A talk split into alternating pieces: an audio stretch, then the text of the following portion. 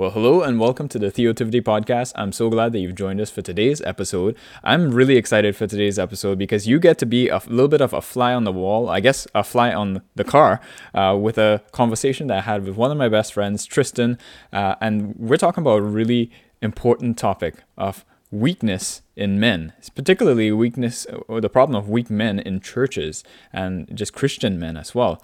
Uh, this is a very important and pertinent topic to our day, and I think this conversation will have a lot of good insights uh, for those who want to listen in to glean from. Now, we're still figuring out the bugs of all of this, of recording while driving and so on, so I do apologize for some of the audio quality of some bits of this episode. Did my best to process it well, uh, but I think it's understandable, and hope you'll bear with me because the content I think is great. So, without any further ado, and you know, knowing that as we do this more and more, Lord willing, we'll be improving on the quality of these audio recordings. Uh, let me jump into it now. The Theotivity Podcast. Theotivity is the place where theology and creativity come together. Here you'll find audio narration of articles, episodes exploring the faith, culture, the arts and media, systematic theology, apologetics, guest interviews with Christian thinkers, creatives, pastors, theologians, and much more.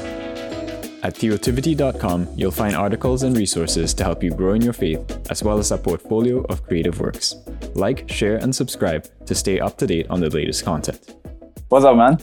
What's up? Thanks for having me on, man. This has been a long time coming. Yeah, yeah. I'm looking forward to the, more of these. Uh, I don't know. We're, we're, thinking of calling it maybe TNT, Tristan and Tad, you know, because there's going to be some dynamite doctrine. But uh, Tristan, yeah. but Tristan's actually right now um, recording from his car. So this is uh, maybe theology in traffic. Dude, it's going to be interesting. You're going to hear some yeah. sounds, but it's good. It's good. yeah, yeah.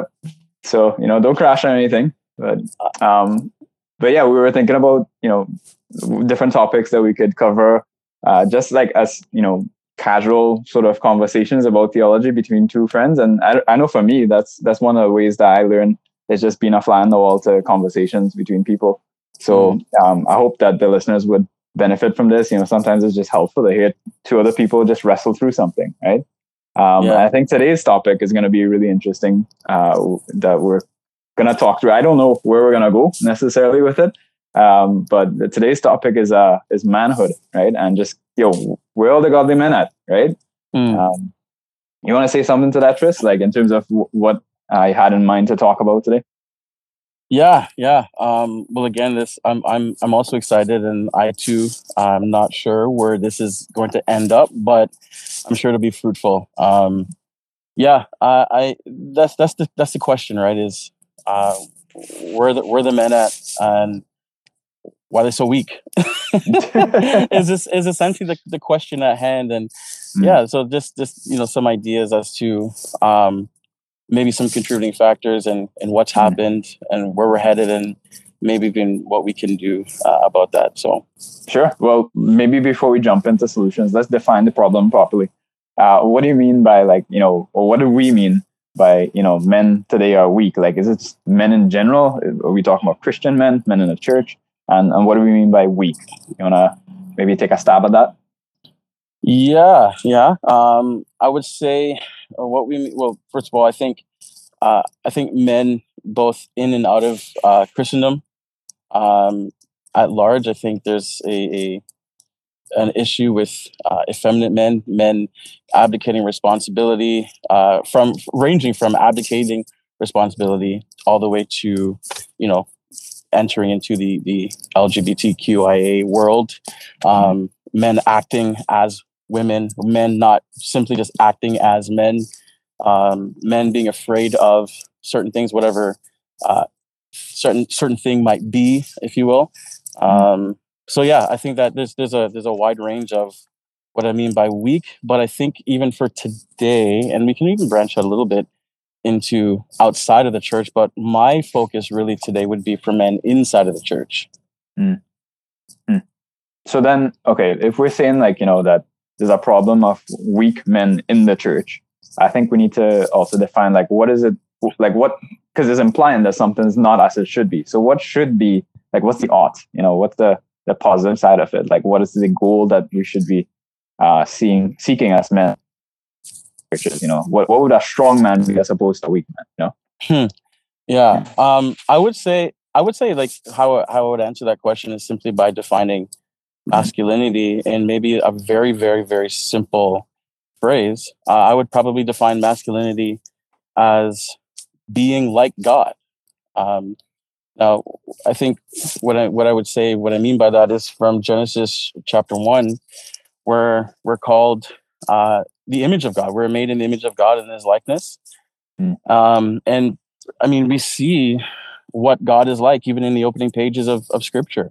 I mean, He had just spent you know six days, um, you know, exercising, uh, governing mastery over creation, speaking the world into existence, and taking dominion. Mm-hmm. And so, um, the fact that man is identified as as image, um, fundamentally, I think means that man is solemnly uh, obligated to imitate God. Um, mm-hmm. In that the way we image God is by taking uh, dominion, and so mm-hmm. that is an area in which I see, um, in particular, uh, in in I guess in one sense, um, where weakness can begin is simply not even knowing mm. uh, how we were made in the image of God, what that even means, uh, and so on. So yeah, yeah does, that make, does that make sense? Yeah, but what about uh, you know the women, right? Because uh, you know it says in Genesis one that he made them in him in his image, right? There's both the man and the woman, right? So like I agree, like you know there's there's the the aspect of men imaging uh, God, but also like on the the the the, the feminine side, right? Uh, they also are image bearers and, and, and will image God in their own way, right? So how's it distinct? Yeah, so I think both of us are called to uh, fill the earth and subdue, um, mm-hmm. and I think that the two play a role together in that, in that, in that, in that part specifically, even is just filling the earth mm-hmm. and subduing it. And I think that the two combined, I would necessarily complete the image bearerness in in men, and that the woman was a helpmeet designed to be with the man to help him complete uh, the work that God has given him. And so mm. I think the two take dominion, uh, specifically so in that aspect, as the uh, woman helps complete the man and helps him in his mission necessarily. Mm. Yeah. So you've used that word a, a bunch, like dominion. Uh, what do we mean actually by take dominion? Because I actually had a, a, a incident happen to me this week actually with somebody misunderstanding what I meant by you know that we're meant to take dominion um, and to exercise dominion over all the earth. Like they kind of confuse that with actually a heretical group's understanding. Um, this sort of like word of faith, prosperity gospel. You know, these guys from the New Apostolic Reformation that have like their seven mountain mandate that they think like there's these seven mountains in culture that they have to take over for you know basically to take over the world right it's like actual right. like, Pinky and the Brain kind of thing yeah um, that's that's not what we mean right like uh, what do we mean actually biblically no. by take dominion yeah no good question so i i, I don't know all about about all that but i think in it in its simplest form i think just dominion being exactly what you said it's mm. uh ruling over creation uh, in mm. god's stead it's it's being godly stewards um, of God's creation. Mm-hmm. Uh, and so that I think in its simplicity, that's what I would say dominion is. Um, yeah, it's, it's, one of one of the theologians that follow like he he calls it being God's vicegerents. Mm. but he, he has a way cooler like you know English accent when he says it. oh yes, yes, I think I know who you're talking about. yeah, others I mean call it like you know vice regents and it's just the concept that yeah like god has given us like delegated authority basically um, right. that we we rule in his place that we take them in that we subdue the earth is the biblical language right and mm. i think like the confusion that a lot of people have with that is they think you know dominion as like something that's aggressive or like you know violent uh mm. that's that's like subjugation like forcibly right but well, that's that's not what it's talking about but that would be more so domination as opposed to right. dom- dominion and those mm-hmm. are those are two different things. Like we're not here to take thing, something by force because it's mm-hmm. we don't what what are we taking by force that which was delegated to us? Like we that doesn't mm-hmm. make any sense right? Yeah so absolutely. we and and that's that's also one of the i think the the distortions in manhood right? Is that men instead of taking dominion ex- like dominate. Mm. right? And that's like a distortion of what the godly mandate is actually for men you know? Yeah I mean, we we don't even see that from from Christ himself. Like when you look through the Mhm. Gospels, I mean, Christ himself spoke the earth into existence, and yet when he's here in creation, he subjects himself to humanity. Uh, he Mhm. doesn't just take like he doesn't just start to dominate over everything. Mm. Um, like and even though it's rightfully his, even Mm. at the even at the Great Commission, Mhm. at that at that proper point in time, he now declares all authority in heaven and on earth have been given to me. And so, like, even though we know already, where we have the whole book, so we already know prior to him and his incarnation that all things belong to him, all things were made through him, for him, but by him. Um, but he doesn't come in here and start to dominate. We see something very, very different. Uh, Yeah. But anyway, that's a side note. no, it's a good side note, good clarification too, right? Because we want to make sure that we're we're being understood well. So let's let's bring the conversation back to like what we had said up, up front. You know, th- this problem of weak men in the church, and you know, you kind of put your your finger on it as like you know, men are not fulfilling that uh, creational mandate to take dominion um, in their particular role. You know, we we noted noted that you know both the man and the woman image God in their own particular ways. Uh, let's talk a little bit more now about like what is this problem of weak men? Like, w- like if you were to define the problem, like what does it mean that they're they're weak, or that there's this problem of weakness um, in Christian men? And again, we're talking in generalities. Obviously, if you're a Yeah. Christian man out there who is like you know killing it, then you know don't take offense that we're talking in in generalities here. Yeah, no, that's that's good, and I, and I think I'll start by saying first of all that Mm. um, I think that in like this side of eternity, we're all weak. I just want to say that because I don't want to communicate this in such a way that there is only such categories as weak and non-weak. I think Mm. that we're, we're all weak because we're still susceptible to sin, and so I just want to put that out there first and foremost. But moving on with the conversation, I think that what how I would character categorize or characterize someone that is weak is one simply uh, that is indeed abdicating their God-given responsibility. So, uh, not doing the that Scripture outlines for a man. Uh, like, I mean, you know, the famous prophet, priest, and king, or prophet, priest, provider, protector for a man, etc. Like, those, one that's not walking or even working towards those things um, in in his uh, masculinity. One that doesn't work at all. One who is kind of nursing on everything the state has to offer or mooching off of mom and dad for a long time. Like there's there's so many Mm. different ways in which we can talk about this. But I think the some of the categories that I was thinking about, and I don't know if this is a good time to bring it up. Should I or what do you think? Go for it, man. Well, I, I just in terms of contributors, right? Like Mm. contributors to this. Like I, so I, it's kind of an alliterated uh, kind of an approach. So um, I have environmental as a category. Mm. I have uh, ecclesiastical as Mm. another category, and I have eschatological as another category. Nice. I like that. Okay, e- expound on that because that, that that's got me curious. I like I like those. In, okay, so environmental, ecclesiastical, and and eschatological. Yes, yeah. so, Nice. Um, Sounds like a I- sermon. yeah, yeah. So, um, environmental. So, I mean, we we all know, like right now, we're we're facing cultural Marxism as an idea, and just for a quick, I don't know, man. I- we, we I- might not all know this, yeah, yeah. Well, for, but for- this is a topic I'm gonna I'm gonna be hitting on the podcast later. So Okay, cool. Well, I'm, I won't get into it too much, but just for a quick, very quick, brief, I guess, definition of cultural Marxism would be uh, cultural, cultural Marxism is this like radical leftist revolutionary idea that says that traditional culture is oppressive to modern culture.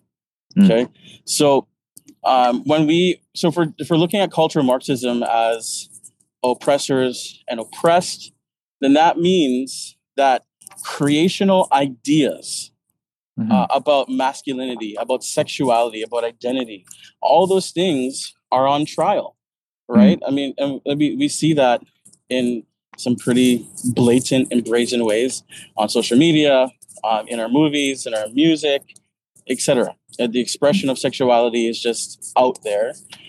But um, with, when it, when it, so when, it, when I say That's a real- environmental, that's a real trend in like that whole cultural Marxism movement, right? Is is to undermine the anything that's considered normative, right? Uh, what or what's considered the majority, what they would call a hegemony, right? Like the the, the thing that's in power. So whether that's like, you know, white straight males uh, who hold, you know, what they perceive as all power within society and in governance and so on, or even in terms of like sexuality, they would see uh, heterosexuality as being that normative thing that needs to be deconstructed, taken down um, in order to achieve this this radically egalitarian sort of um, uniformity uh, in their idea of uh, utopia. I know that's a lot of different words that I'll probably have to explain at a, another point, but uh, maybe not on this podcast. I'll, I'll, definitely have that that one queued up though. I think we should probably even talk about it because uh, mm. yeah, I agree that whole cultural Marxism is a trend within our societies that a lot of Christians and Christian men in particular are not aware of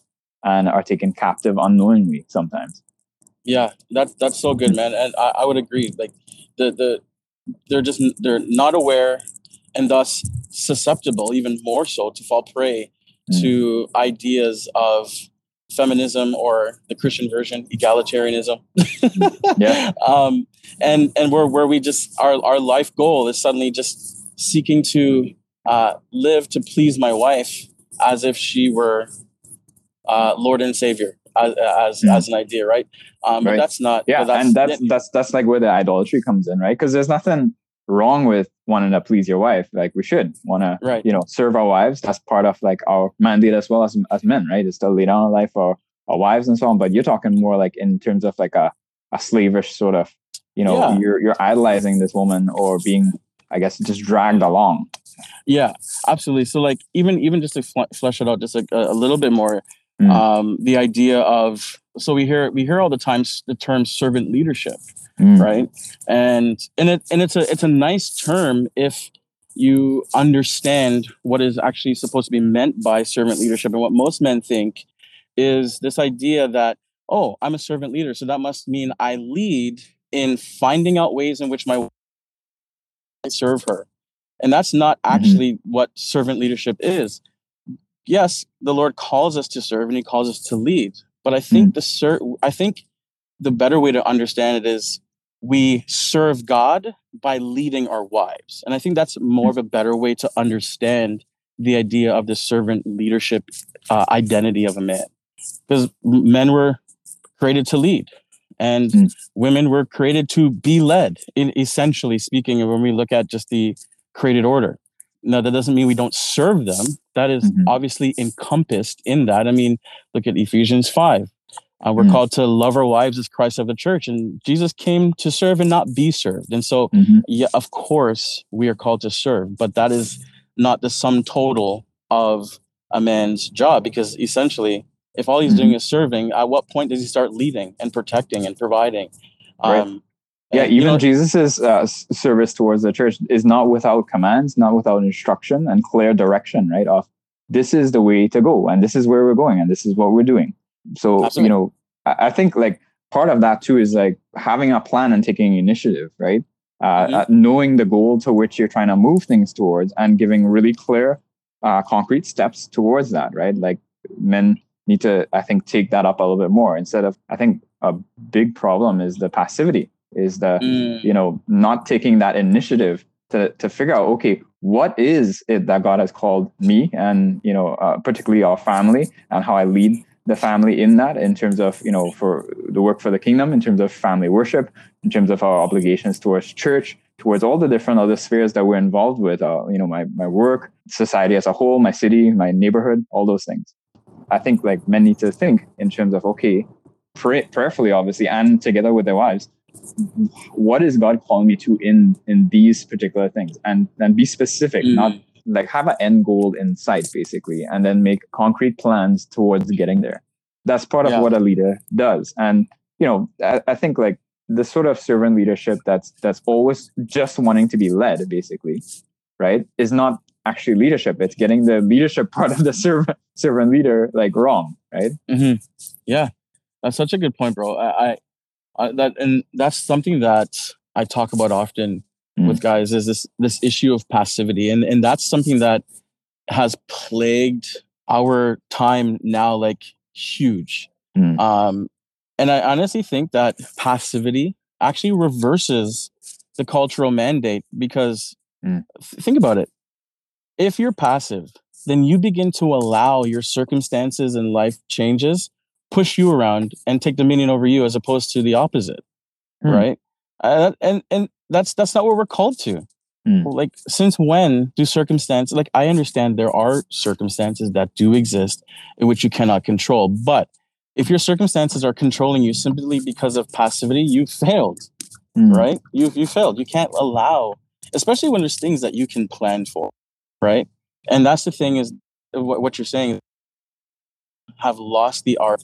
of planning remember that old saying proper preparation prevents poor performance yeah we need Yeah. we need to start we need to start preaching that again Yeah, yeah. lack the the for some reason they've been built Mm. with a capacity for it but they lack the capacity for some odd reason Mm. well, I Um, think that's part of like our, our sinfulness, right? Like the Yeah. the fallenness, like the fall affects the two sexes differently, and I think part of what our our as men, uh, our our sinful nature will cause us to struggle with is actually that passivity. Yeah, and I see that actually even played out right at the fall. So at Genesis three, we're all focused on Eve and her eating of the fruit and interacting with the the serpent, but where was Adam? He was right next to her mm, right? Like Yeah. the text that, and, and then she gave it to her husband who was with her. So this guy is just standing around, like watching a snake deceive his wife yeah and not doing anything. So, you know, passivity there is even like part of the fall, I, I believe. Uh, and, you know, so I think it sometimes can feel like a monumental sort of task to, to men. Like, where do I begin, right? Like, it, you, you know, you're saying that I'm passive, but like, give me some concrete points on what do I do? What would you say to a guy like that? Uh, yeah, I, I would say first of all, um, I, and maybe first of all, if you're not in a good church, find a good church, um, and surround yourself with godly men, uh, and men that will point you uh, to the scriptures and and outline for you um, what God expects of you uh, as a man. Right? Mm. Um, I don't. I don't think it's rocket science. I, I think it's it's really that simple. Like we need a fraternity as as men Mm. right? A, a brother was made for for times of adversity, and I think that as much as and here's the thing too, it's that when when when God proclaims that it's not good for men to be alone, um, he was talking about Eve, of course, a, a woman. I also think it's equally true not having that brotherhood, um, where we we uphold each other, we encourage each other, we keep each other accountable, we spur each other on, we rebuke each other when necessary. Um, that's that's just as important in, in, a, in a man's life. So like, I mean, it's one thing for a man to be married and, and what, what have you, but I, I, I don't think that's the sum total. I think he, he, he requires his life requires um, good, strong, uh, strong, godly men. Look at the relationship between David and Jonathan, right? They had each other's back. Um, look at Shadrach, Meshach, and Abednego. They had each other's back. And so I, I think that, but then when it comes to your relationship with your brothers, you need to get some good brothers uh, Yeah. that'll help you in, in life. So anyway, Well, I think part of the challenge with that too is like men were tempted always to go the path of least resistance, right? Mhm. Um, it takes it takes a, a certain amount of character to seek out those brothers who will give you that hard word, right? And to stick with it. You know, I, I've walked now with like several different guys, and sometimes like you know, you're, you're good up until you give them like that that tough word, you know, that tough love. Um, Mhm. And that's really, I think, the point at which it, it tests the middle of the man, right? Uh, are you able and are you wanting that, like to be challenged to in order to grow, and not in a way that's like you know cutting you down, obviously, but like to have brothers who are willing to give you faithful wounds so that you could grow, you know. Um, Yeah. And that's that's one of the things that I've appreciated about our friendship is that like I know Tristan's gonna tell it to me straight, right? and like and we can have that level of trust and love for one another that you can speak freely and not be walking on eggshells but like tell me what i need to hear right? Like and, and vice versa that i'm not afraid to tell you hey man you need to buck up on this. Like you know Mm. you know this is this is an area that i see weakness in and we need to help each other in that.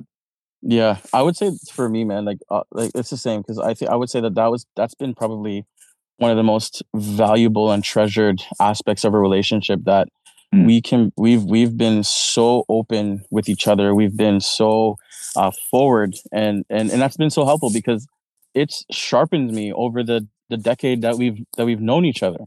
And I, I, I can recall times where I would call you and be like, bro, um, I, I think I, I, think I need someone to talk some sense into me. That's why I'm here. you know, like just so I, I, can remember times over the years where I, I've I've said that, and yeah, um, you're like, okay, what's going on? And we just we just get into it, and you just mm-hmm. you weren't you weren't afraid, and and that's yeah. what it is, man. Faithful are the wounds of a friend, right? But many are the kisses of an enemy, and I think mm-hmm. even the passage before that is, you know, uh, better is open rebuke than hidden love, right? Mm-hmm. And and yeah. that's that's been something where I think we've um, and that's the thing, man. Like men, like we we all struggle with like our egos, right? And yeah. you know the the the kisses of the enemy, you know, so to speak, or like mm. the you know the the the flattering lips. They they stroke our ego, mm. but that's yeah. not always what we need. Right? In fact, no. I'd say like a lot of times that's not what we need. no, I think we're we're we're quite capable of doing enough of that on our own. I think we need someone to uh, knock us down a few notches. so self love. Yeah, yeah. I, I, I don't think there's any shortage of that for most men, anyways. So mm. well, you know, it's interesting that there's, there's this whole like self love sort of movement and stuff, and you know, Paul says that that's a sign of the days being evil, right? That mm. uh, in, in you know, they I believe he's talking about the last days of the old covenant age, but he says in the last days, men will be lovers of themselves. That's the first thing on the list. Mm-hmm right? That's the yeah. first thing on the list. And that's the thing that our culture like elevates, right? Oh, you gotta love yourself. You gotta look out for number one. You gotta self care. You know, you gotta, and it's so inward focused. Yeah. Yeah. I would say that's definitely an expression of humanism where we elevate ourselves above God mm. um, and say that we, we trump God. What I feel, what I want, what I say, what lie I make. Yeah. It's, mm-hmm. it's, uh, it's not you, God, it's me. Yeah. Um, and that's, that's, I would say that's the epitome of, of humanism right there. So yeah, man, like we talked uh, a good bit about, I think some of the environmental sort of factors that lead to weakness in, in men and, and masculinity, uh, you know, godly masculinity within the church. Uh, is anything else you want to just add to that? I know like we could probably go off on a whole rant on this uh, uh, for a whole two hour long episode uh, because there's so many environmental factors that play on men. But uh, I want to give you the last word here before we move on to our next section. Yeah, I, I would I would say, man, honestly, guys, gentlemen, men uh, who are listening, and even women um, that may be listening to this as well, please, please, please, just look look around you at our, our, our what's going on in culture. Look at the areas that right now culture is attacking and it's what what culture what current culture and society is attacking are creational normatives when it comes to uh, mm-hmm. the, the the creational family biblical sexuality biblical mm-hmm. headship and patriarchy and stuff like that look around you and you'll see what the culture understands to be important to the christian and mm-hmm. we need to we need to sharpen ourselves uh, in these areas and and and and understanding and be ready to defend and and not even just to defend part of your defense Mm. Uh, a natural apologetic is just living as biblically based Christians, right? it's it's, it's yeah. that's not a secret, and yeah, and so I just want to encourage all your listeners, man, to to to do that, to to really pay mm. attention to what's going on in society and our culture, and then do the opposite. well, I, I go one, one, a little bit different with that. I'd say like yeah, yeah. you're you're right. Like you know, men need to to wake up and see like the dangers. But the thing is, like you won't be able to do that un- like unless you have a biblical world to help you to discern those things. And I think that's that's perhaps even upstream from what you're talking about. That you need b- better biblical literacy. You know, man. Amen. Be like a warrior in the word, man. Like you need to know your sword um, yeah. because like it's kind of like the whole analogy of like you know how do you spot counterfeit right? You got to be really really familiar with the real deal. Yeah. Um, and i think like there's so many different like lies and distortions out there in our culture. You can't like you, men especially if you have families you, you, don't have time to like read up on every single thing going on in culture. Mm. but if you're familiar with a thing that's true it'll like it'll give you like an instinct that you'll be like oh i don't know exactly what's off with that but something's off and that only comes with just like being saturated with God's word. Yeah, I would agree, man. Um, I do know a really good podcast. It's called Theotivity. um, that's going to be touching on a lot of these issues. I don't know, man. I gotta check that out. Uh, I, I, think I might have to vet that one. that's good. That's good. All right, cool. Well, let's let's continue on to our, to our next uh, two. You said it was you know environmental Uh, we touched a little bit on that. Next is going to be ecclesiastical and then eschatological. So Yes, let's, let's keep going. Yes, yes. So, um, I have been, yeah, I've been doing some thinking about this, and you know, you know me well enough that when I start thinking, it could be dangerous. Uh-oh. Uh, no, no, no, no, uh, no. But honestly, I, I think there there are plenty of things that can be said, and and I obviously want to be careful and gracious with what I say here because we're we're dealing with like brothers in general. And when I when I say what I say, like I don't have any one particular person or people's in mind, but just from general observation experience throughout my life in church. but I think when it comes to the ecclesiastical or, or ecclesiastic ecclesiastical like government being an issue of why Christian men in particular are just being bred as weak these days. It, it, it has to do a lot with with yeah with our church government, our our, our leaders in general. Um, not across the board, mind you, uh, but I do think that uh, there is a shortcoming um, when it comes to the discipleship of older men to young men, um, Mhm. starting with our elders. Um, I know for myself, um, even if I, as I look back, like I didn't grow up in church, although my family started going to church when I was young. Like I did, I wasn't. I, let me rephrase. I wasn't saved the entire time going to church, Hmm. um, and I, I wasn't. I didn't actually get saved until I was seventeen. Um, although I started going to church when I was about six or seven, and and you know my my my mom wasn't saved. My dad was. I didn't really receive much instruction at a young age from my dad, whether it be because of a lack of biblical literacy or what have you. I don't really know Mhm. all of the ins and outs there. But that's generally the case for a lot of people's circumstances just from a home base. Uh, but when even but when it comes to when I got saved, as an example, there wasn't really much men around to demonstrate to me what it mean, meant to be a, a godly man, what that entailed. Um, I didn't receive much pastoral instruction in certain things. There was one in particular uh, that I remember, a gentleman uh, from the States who was here, and uh, he was one of many men that I knew, but the one in particular, and I stress the one that really stepped out of uh, out of where he was to disciple me. The, the one guy, and he Mm. was, and he's the one that I knew the least for the shortest amount of time in the church that I was going to at the time in Orangeville. And uh, like he, luckily, like he went to uh, JMac's Seminary, Master's Seminary. Mhm. Uh, he, so he's one of his graduates, and he became the youth pastor at the church that I was attending back, back in the day. And he Mhm. took us through uh, Jerry Bridges' book, uh, uh, Pursuit of Holiness. So it was my first Nice. Christian book I ever read. Yeah. Okay. And uh, it was really challenging. And to see a man demonstrate after so many years being in the church, I, I didn't know Hmm. what, what I I wasn't familiar with this type of, of manly care spiritually and, and biblically speaking. Hmm. Um, and so when he did this, like it, it was different to me, but yet I was receptive. I didn't realize how hungry I was until I started going through this material with this gentleman. and I'm forever grateful. But Right. my my fear is as we as we progress, like I mean, that was that was years ago. And as we progress now, um, here I am. I'm gonna be 37 next week. Can you believe that? Hmm. and uh, I get to an old boy. Yeah, boy. Uh, you and me both. Yeah, you have a year on me too, eh? Yeah, bro. but but uh, but as I as I look now, I look Mm. around, and I kind of you know survey the landscape of um, you know the the type of Christian men we have around us. Like there's a lot of uh, adolescent Christians and not enough Mm. uh, spiritually mature men in general Mhm. that are looking to uh, disciple these young men to train them um, what it means to be a godly man.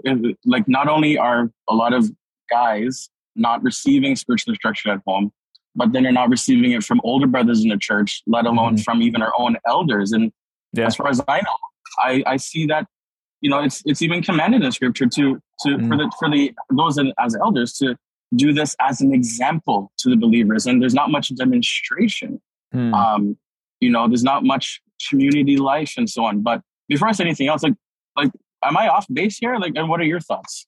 No, yeah, I agree. Uh, I think that's a, a big issue in a lot of churches. And again, we're, we're generalizing, obviously, but yeah, like men need other men to to look to. Uh, that, that's uh, I always tell like young guys that I'm walking with uh, this that a lot of uh, godly manhood is caught rather than taught and uh, mm-hmm. we need those examples to look to. Like that's how a young boy look like figures out what does it you know mean to be a man. He looks at his dad usually uh, in mm-hmm. an ideal situation right? And in in cases especially where there isn't a, a healthy father figure in the home um, you find that young men are just struggling to figure out well what does manhood look like? Because we're designed a certain way. We've got strengths we've got you know ambition um, and uh, oftentimes if those two are, are, are combined with a lot of free time and no direction, that could lead to a lot of destruction.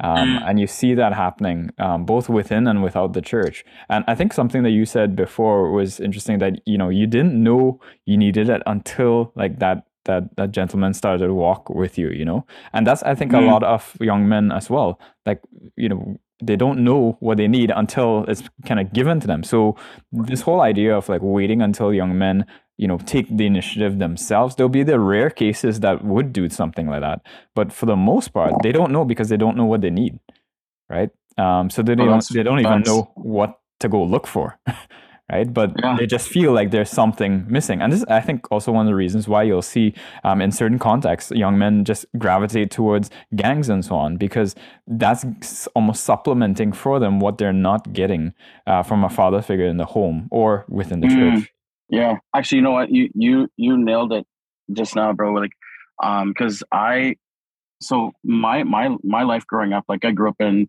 some pretty rough neighborhoods, and I myself found myself in the exact situation when I was 16, mm-hmm. 15, 16 years old. Found myself in a gang, all the while still going to church. This is and this is before, yeah, before I got saved when I was 17. Mm-hmm. But you know, for a year or two, I'm running with these gangs and uh, just finding meaning and identity with these other guys. Like we, it was just uh, uh, these these this was my brotherhood, mm-hmm. right? I, I I found some source or sorry, not source, but rather some sense of meaning, belonging. Even mm-hmm. if it was a, a, a destructive direction, I had direction. You know, yeah, yeah. Um, and, your, your so manhood it, needed to be um, given direction, right? Like, and yeah. it'll either be given healthy direction or unhealthy direction, right? It's inevitable. And I think like our culture tends to to stray away from embracing the fact that okay, guys are guys and are built a certain way. Like manhood is a is a implicitly different thing to f- femininity and womanhood, right? Um, mm. That there's actual distinction between the genders, but that also means that the, there needs to be distinct uh, instruction and guidance on how do we now steward our manliness? How do we steward our manhood? You know? Yeah, that's so true. Yeah, and I, I think, I think, like a- along with that, so like you said earlier, just even touching back to what I said, like I didn't know I needed mm. X kind of uh, development, encouragement, uh, pouring into, etc. And that most young men, they have the rare occasion, would actually go seeking that out. Mm-hmm. But this is this is but this is again just uh, uh, like a like a a domino effect where if you have an earlier generation of men who can be passive and complacent, but yet they have the the knowledge and the wisdom to know that this kind of these kind of re- discipleship relationships need to exist, that they're necessary for mm-hmm. the growth and development of young men, and they don't go out of their way either. Like it's just it's a recipe for disaster. Like we're leaving people to fend for themselves. Like not even not even lions do that kind of thing. You know what I mean? Mm-hmm. Like they they they they teach they teach uh, their young how to hunt. Mm-hmm. You know, they don't they don't leave them to themselves. They don't wait until you know the the the, the cubs or the the the the teenage lion comes to to you know dad to say teach me to hunt. Like it's just something they start doing at a certain mm-hmm. age. They start essentially discipling them educating them on this is what lions do. Right yeah. you know like they, they no, learn it from somewhere. I, I, wouldn't push the lion metaphor too far because uh, like in, in a pride the the alpha male will actually try to kill like the the younger uh, yeah, yeah, male lions so yeah but i get this what is, you're saying. like you know this is this is something that needs to happen and it doesn't yeah. just happen automatically and i think like there is a, a, a need for especially older mature men in the church to, to be on the lookout for these young men that are in our church that are without any significant uh, guidance in their life to, to show them okay this is how you steward your manhood this is how you become a godly man um, Yeah. because they're not gonna look for it. Like they're still young fools, and they need a, a Yeah. older wise man to to show them, you know, the ways. And the thing is, like, I think fatherlessness can happen in multiple different ways. You know, obviously the the most obvious one is you know if a guy actually literally doesn't have a father or the father's not in the home.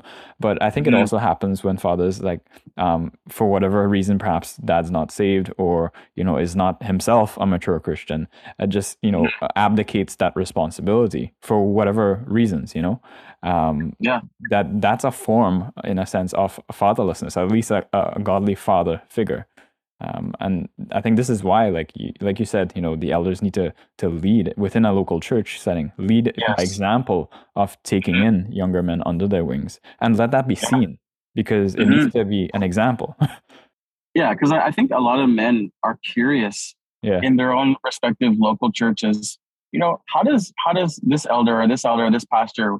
Whomever, what I wonder how this particular church leader runs his home. Like, what does he use to uh, disciple his family and family worship? And you know, like that kind. Like they're they're curious. They they they but they don't have the the the proximity or the relationship. There's no Mhm. there's, there's no initiation on either end I, and, and I and I get that to a degree but yeah there a lot of men want to know um Mm. like even he even what about this too um even when it comes to men who don't know how to stand up to their wives let's let's Mm. talk about that for a second Mm. um and a lot of that is it, like a man is able to uh a like dare I say use the term stand up to his wife um Doug Wilson says the Doug Wilson says a man who doesn't stand up to his wife won't stand up for his wife Mm. um, and I think that's I think that's true. And I Mm. think, but but I think a lot of men are unaware of how to stand up to his wife, i.e., Mhm. um, even just how to call out sin. Yeah. But the problem is that um, in a lot of churches, um, the sins that are particularly found amongst the women in our church are amongst women in general are not necessarily called out from the pulpit, but yet men's sins are frequently called out from the pulpit Mm. and and therefore men learn how to call out men, but they don't know how to. They don't learn ever, Mm. um, just from a pulpit setting, how to call out women. Mm. What are your thoughts? Yeah, I think I mean that's that's part of the influence I think of feminism within the Mm. church walls. Like it, it, you know, the church and Christians have to live within the culture, and we can't deny the impact that feminism has had on the cultural mindset and just the attitudes that we have towards the different sexes. Um, and they're just two, you know. Uh, to clarify.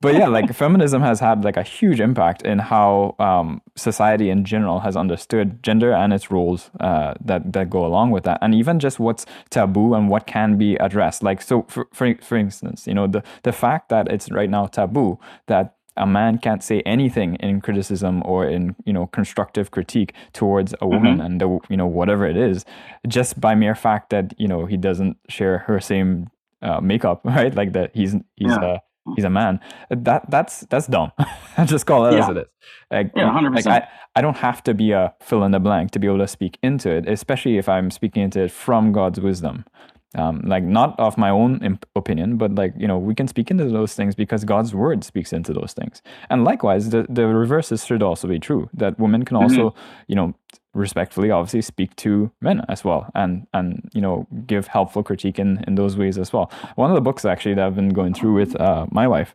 Uh, is written by Doug Wilson's wife, Nancy Wilson, and Mm. that's one of the things that she covers in one of the chapters too, right? Um, about you know, obviously she's stressing you know the, the importance of the biblical model of women you know submitting in the home or obe- being obedient to their husbands but then also you know she I was I was really surprised that in that same chapter she brought in this example of Abigail right the Mm. Abigail had a what less husband the man like didn't know what was good right and she had enough wisdom right to go really behind her husband's back to make that deal with, with David so that her foolish husband wouldn't get destroyed right Right. um, and you know she just pointed out the shrewdness of Abigail that you know the, even though Scripture calls women to submission and to obedience to their husbands, it's not a blind submission, um, and it's Mhm. always in in um, in ultimate submission to God and to His Word.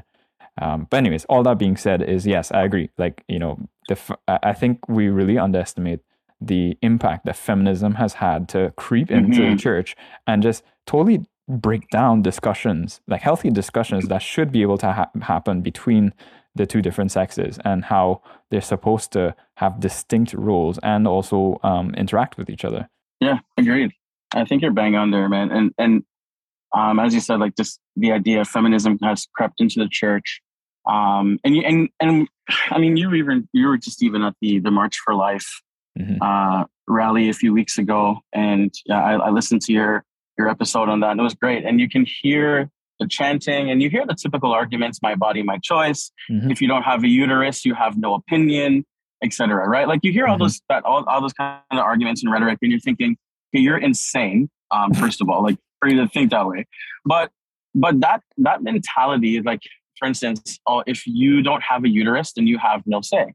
Mm. And it's almost like that same logic or principled logic is, is has crept into the church by way of just to hark back to the point of you know women's sins are not necessarily addressed uh, mm. from the pulpit directly mm. and so what what i what i find like just again canvassing the multi the many churches I've been through throughout my life, just realizing what they normally do is they start out just start a women's ministry and say, "Women, mm. you you you you address those issues now, mm. right?" And and it's kind of like the same. So because because you know it's they're a woman, um, to to and they and because they're women, you know about those sins, and it's, if it's coming if, if these call outs and rebukes are coming from another woman, then mm-hmm. it should be okay. But, but as a man, if I call you out, then it's it, you know it's violence, it's abusive, it's oppressive, right? And you you and you start to get you start to toe this line of uh, just very destructive thinking in, in the church, and and it ought not be so. Well, you, um, you, if you give in to that narrative, you've lost at the outset, right? If yeah. you accept that that premise, because like that that just removes all all grounds for you to even speak into anything that you're not experientially a part of yourself you know? Uh, mm-hmm. so that premise on on its just on its face should be rejected. Yeah. And now on on the other now on the flip side so that's that's more so like okay you know we looked at the the discipleship not really being a uh, a huge and like direct man to man demonstrated discipleship sharing life etc we looked at lead pastors or elders you know even addressing women's sins and even demonstrating to men here is how you can do this biblically and lovingly and graciously. Mm. Um, but then there's the other there's there's, this, there's another aspect of this as well. Uh, like I, again, and specifically because I mean, we we lived and we were we were in talks every day like normal. Mm. But like during the pandemic, we saw a lot of churches do some pretty disappointing things when it came to the lockdowns. Mm-hmm. Right? Uh, we saw them forfeit the lordship of Christ over His church. They didn't stand up for the for the bride of Christ. They they kind of capitulated to to the to the demands of Caesar to, to mm-hmm. close down and so on and so forth. Mm-hmm. And, and, a lot there was a lot of faithful churches in the midst of that, mm-hmm. right? A lot of faithful leaders and so on, and and and praise God for those those leaders. But there was a lot of of leaders uh, of churches that that did um well not not mind you i think every single church closed down in the beginning because we didn't know what we were dealing with and mm-hmm. to be to be fair but we see this lack of desire, or I don't even know if it's a desire, if, if I'd call it that, but there's a lot of churches across Canada that just did not stand up at all.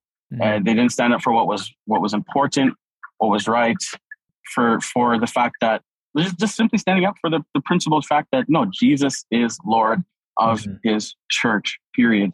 And we and, and there was a lot of churches where we didn't get to see that lived out and demonstrated you know in in their respective um, local bodies mm-hmm. right? They didn't get to a lot of men didn't get to see uh, their pastors walk in the line of you know i could i could lose my license here or whatever. I can i can be in prison. I can get fines. Um, there's there's many other there's uh, many other pastors who we can think of who have experienced that but uh, yeah, the, just just again the lack of demonstration of just being brave, being mm-hmm. courageous, being faithful, um, and I think this is another area where pastors lost out on demonstrating to the men in their church just mm-hmm. being courageous and faithful in that degree and and and as instead we just, just kind of a lot of them just again not to be disrespectful but roll over mm. um, on their backs and just waited for the state to say okay you can open your doors again, but mm-hmm. you have to have this many people, but you have to wear this on your face, but you can't do communion, but you can't sing, or you know, like there was a lot of there's yeah. up and down and things changed. And again, this is just in general.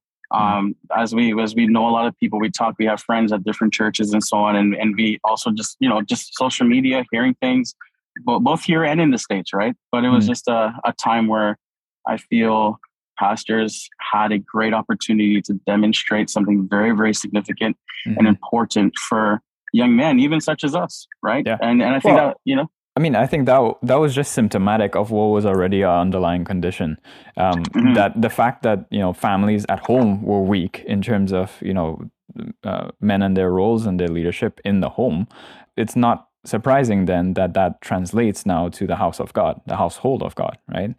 Mm-hmm. It, it comes down to like the fundament, fundamental building blocks of a society, which is, you know, the individual and the family as the two primary building blocks there. And both yeah. of those are, are in terms of governments, right? The, the self-government of self-control and self-discipline, being able to be a disciplined man in your own life, uh, but then also within the family as well, right? Like that's that's a mm. family government as well, and the the husband is given the the headship of that that that family government. So those broke were already broken down in our societies and in our culture.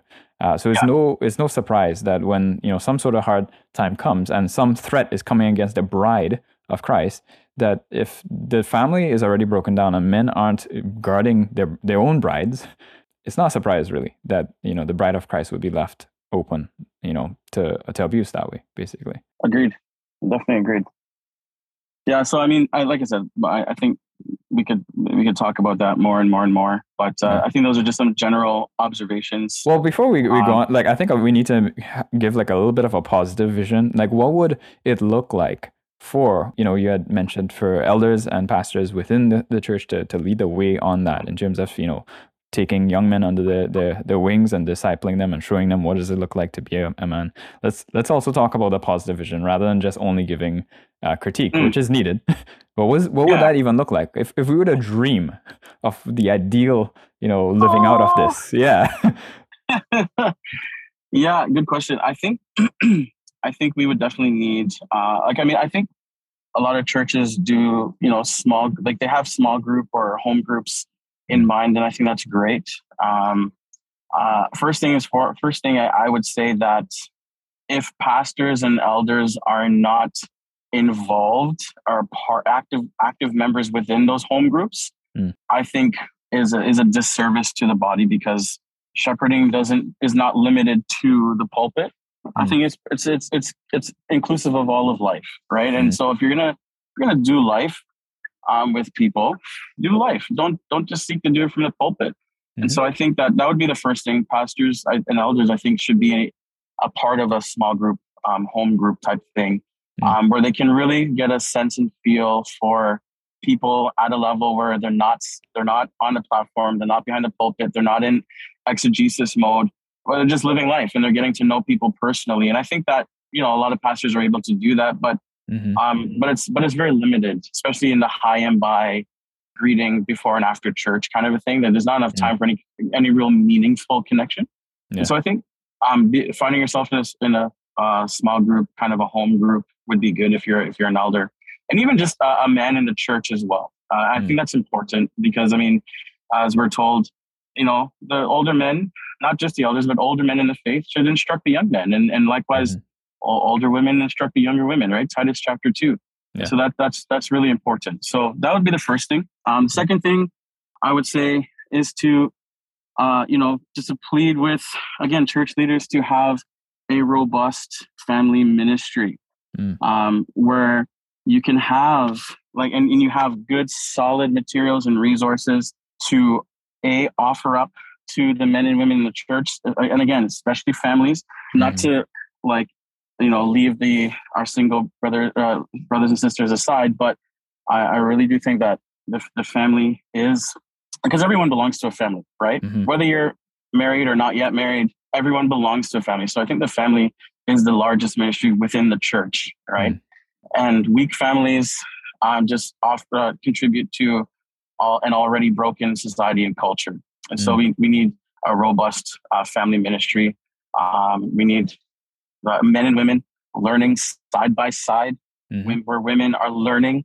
what godly masculinity and leadership looks like in men, mm-hmm. understanding mm-hmm. what godly femininity looks mm-hmm. like, and and what what it means to be a uh, a home worker and so on and so forth. And so, yeah. Um, and and and even on, on, on that note too, like something that uh, you said to me that stuck with me was like you know reading those books together with your wife, right? Like, you know, read a, a book on godly femininity together with your wife. And then you can learn also what what even that should look like and then vice versa that she's reading with you um, books mm. on godly masculinity so that she knows what to look out for because like she's your, your biggest partner in your sanctification um, yeah. and you know if if she doesn't know what you're supposed to be what's your role and how you're supposed to walk in that then like she can't actually help you in that right um, she she won't know what it is to look for to submit to or even to to help lovingly correct and vice versa right mm. Yeah, that's such a good point, man. Yeah, mm. and that's that's honestly been one of the biggest uh, contributors to uh, the success of my marriage. The first five years were tough. Mm. Again, a lack of a lack of discipleship, a lack of being poured into, um, a lot of a lot of lack of instruction, and a lot of a lot of space and room to, where as I'm not being called out for my depravity to be put on display.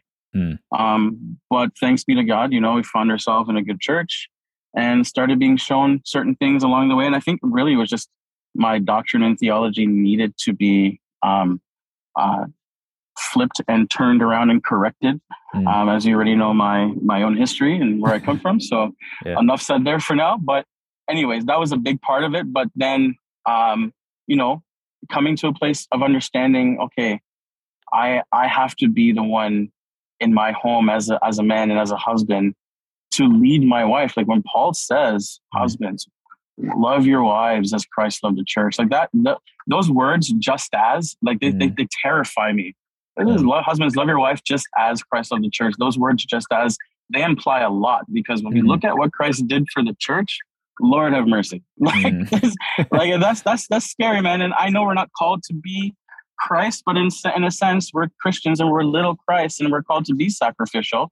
Yeah. We're called to be, you know, those those a prophet in his home. We're one who uh, represents God and declares the word of God in his home. We're called mm. to be mm. priests, one who represents his family before the the, the, the King of heaven and earth. Right? Mm. We we represent our family as priests, um, and a protector, one mm-hmm. who is willing to not just lay his life down, um, you know, or jump in front of the bullet, or as Bruno Mars says, capture a grenade for you, you know, but like you know, one who's also willing to um, step up for his wife and protect her spiritually. Look, mm. being on the lookout, being like when Peter says, "Husbands, dwell with your wives in an understanding way." Like, what does that mean? What's the implications? Mm. I think a man, every man, should have a PhD in his wife, understanding that her also uh, her shortcomings, her areas of temptation, where she's weak, and mm-hmm. begin to shepherd according to those things. Yeah. Uh, not not not just in general. And so like this, these are ways in which men can indeed. Bro, one simple way on that, even that note, right? Like within our culture of how men can protect and shepherd their wives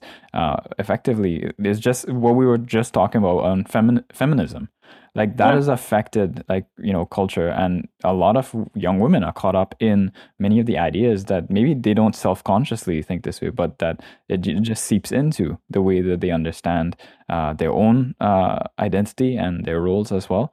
Um, but like if if men aren't even aware like i mean i could ask like most average guys in a church okay define for me what is feminine feminism? Like and why is it bad and most I, i'm pretty sure that most guys would not have a clue as to okay how do you how do you name this demon? Like what, what do you define it as? And why is it even bad? Because it's it's touted to us as a, a cultural good in our times uh, where it's almost assumed that oh yeah you're a feminist right and it's it's assumed as that's a good thing. But i think like a lot of men don't even know the, the like what it is and what dangers it poses. So then when it like those ideologies and those ideas come in to their marriage or into the church or into even their daughters who are going to school and hearing these things uh, they don't know how to deal with it right? Mm. they don't know yeah. what's the danger to even protect uh, their their wives and their daughters from. Yeah that's that's so true. That's that's really true man. And so like yeah and, and i and i think that's that's where like coming into a place of men learning the importance the importance of discipling their wives mm-hmm. um, and i think even I, I, we touched on it earlier when we were talking about environment uh, understanding understanding the times that we're mm-hmm. in you know yeah. and and and seeking to give instruction uh, according to i mean what was it i think it's spurgeon that mm says when he preaches he preaches with the bible in one hand and newspaper, in the, the other. Yeah. And it's not newspaper theology, but he's right. but he's simply just being informed of okay, well what's what's going on? What are the cultural mm-hmm. struggles currently and how can I bring a bring a robust Christian worldview mm. um, and perspective on this that I might serve better uh, this flock that, that, that, God has entrusted me to shepherd. And I think mm. husbands are called to do the same. We yeah. need to be uh, fully aware. And so, um, and this is part of what I mean, what, what I believe it means to be a godly man, a, a godly mas- having possessing a godly masculinity, mm. and and being uh, courageous to address those things head on, mm. and not being afraid of the kickback. Listen, we we know we're going to get kickbacks when when when we when we address sin. Mm-hmm. Um, it's not it's not pretty. It's not fun. I know what it's like to be called out for sin. Mm-hmm. I have you to thank for that. Um, You're welcome. And, but like, and, and, it's not fun. But at the end of the day, it's it's mm. it's obviously sanctifying, and it's and it's and it's God glorifying, and it's and it's good for us. And so, mm. yeah, it's it's not going to be nice. I mean, there's a reason why Paul says, um, "For we we have God's wisdom and the power to tear down strongholds." That word "tear down" that's like mm-hmm. wrecking ball language, right? It's it's yeah. a painful process. Yeah. It's loud, and uh, yep, it's destructive. And mm-hmm. so, yeah, of course, we can expect there to be kickback, um, but we but we should we should expect it both in the home and out of the home because sin, well, there's no respecter of person mm-hmm. and it's mm-hmm. going to affect us all in different ways. And some of us just need to learn to deal with it, but we would never learn to deal with killing our own sin if it's not being exposed and addressed in a God honoring way with the power and wisdom of God's word mm. um, in general. So, anyways, that that would be yeah, yeah and that kind of bring, brings up the, the point of like you know uh, this all can seem really really overwhelming to a lot of guys who this might be new to um, because you know we're basically saying like you need to be an expert in your wife. You need to be an expert in god's word. You need to be uh, i wouldn't say necessarily expert but aware of like what are the cultural trends and threats that are uh, you know potential dangers to your wife your daughter other women in the church and th- those who god has put within your um, purview to to to be a protector towards, and mm-hmm. that's that's a tall order. Um, and I I just bring that up because I think a lot of times men today are wasting so much time on things that really are just trivial pursuits, maybe not sinful in and of themselves. Things like you know video games and whatever, like hobbies or or uh, fascinations that men t- tend to pour themselves into, whether it be you know excessively working on their car or whatever it is, right? And again, not that those things are necessarily sinful in themselves, but you just you have a different outlook on um, the place of leisure when you know that you're in a time of war, and that's mm. that's the times that we are in. And I think a lot of men are asleep to that. That this right now is not the time for rest. now is not the time mm. for for playtime and leisure, but we're in a war um, especially culturally, yeah. especially in the West. I mean, everywhere, obviously, but I mean, it's it's becoming more and more prominent now in the West, and it just puts a different emphasis or a different weight on how you spend your time. If you're in a, a war, you're not all gung ho about, oh man, I, am missing out on my Xbox. No, you gotta go on the mm. battlefield, mm. right? Yeah. Um, and it, I think that's a, a big part of it is that men need to wake up to the fact that we're in a war like not yes. that you know the leisure things are sinful enough themselves. God has you know blessed us with certain things to enjoy for sure, and there's a place for that. But it just has a different emphasis in your life when you understand the times. Mm, that's that's so true, bro. Um, uh, yeah, Second Timothy two comes to mind where mm-hmm. Where Paul talks about the the metaphor of being a, soldier and how mm-hmm. a soldier his his aim is to seek to please the one who has enlisted him and mm-hmm. and I mm-hmm. think that yeah, and um, he doesn't get entangled with civilian affairs. He says ex- exactly, exactly. Yeah. And I'm just thinking, like you know, these are these are the this is the mentality that I think um, for a long time. I'll start with me that I didn't possess, and I needed to be taught. I needed to learn and and and repent of old life that that I was living, and and that's the beauty of sanctification, right? It's not when you're saved and you're eh, you're you're you're being sanctified, you're being made holy, mm. you know, and and it's not it's not immediately perfect, but it's progressive. And so praise God that there's grace mm. um, for these things and that he's not going to be like, Hey, what are you doing? You're, you're not up to par yet. And then slap, you know, you're not, right. you know, our, our God is not doing that. And so, mm-hmm. you know, re- rest, rest well tonight, men, like, but there is work to be done and we need to, mm-hmm. you know, think, think accordingly that we're, we are in a war. A lot mm-hmm. of times we we don't realize that we're on a battleground, but we live life as though we're on the playground. Yeah. Right. yeah. Well, I mean, And- I think that's part of the command to just be sober minded, is to think hmm straightly about what you know discern what's your situation basically. You know we, we maybe tend to only think of that in terms of uh, alcoholism right? That don't be drunk which is definitely part of it. But being sober minded goes way beyond just avoiding drunkenness right? Mhm. so to be sober minded means that you are aware of your situation and your and the circumstances around you and i think like it, that's incumbent on men to be aware within the times and culture that we live in like there are Yeah. so many existential threats to um, the the people that got us entrusted to us to be protectors of.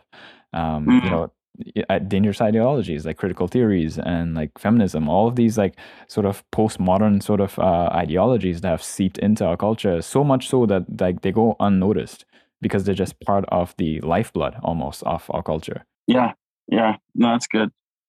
That's good, man. Um, so yeah, I, I I hope I answered your last question Yeah. of what I would say. Uh, well, the last the last portion, I was thinking, and I, I'm curious to Hmm. to hear hear more from you, as I know I you you've you put out uh, quite a few articles on on eschatology and stuff like that, and I know we've we've had our talks and stuff like that, but um, and this was kind of a last a last one that I didn't like to be if I'm being completely honest, like I've I've been thinking about this, but not as deeply as the other two points. Hmm. But I'm then, and so I'm, I am curious to to hear uh, from you as well. But the last point of being eschatology, and which which helps to I think contribute to the condition of Christian men being weak. Hmm. Um, and I would say yes, eschatology has implications. It has its effects. It has its consequences. Hmm. Um, depending on uh, what respective eschatological stance you're you're gonna you're, you hold, and you know just with recent developments and, and changes in my own life, um, and seeing more clearly how destructive certain uh, eschatological views can be. You know, one being premillennial dispensationalism, as an example. You know, the view that the church is this helpless bride in which Christ has to come back and rescue because she's like a damsel in distress. Mm. And we're kind of just waiting and so on and so forth. And I feel like, and, and, and, and by the way, like, I think you'd agree that most, well, I, I shouldn't say most, but a lot of Christians, just to be, just to be generous, have never actually been formally in, like, trained on their eschatology. It's kind of just in, inherited, like how Yeah. mine was. Like I was never formally trained and said, Tristan, here's what it says in scripture.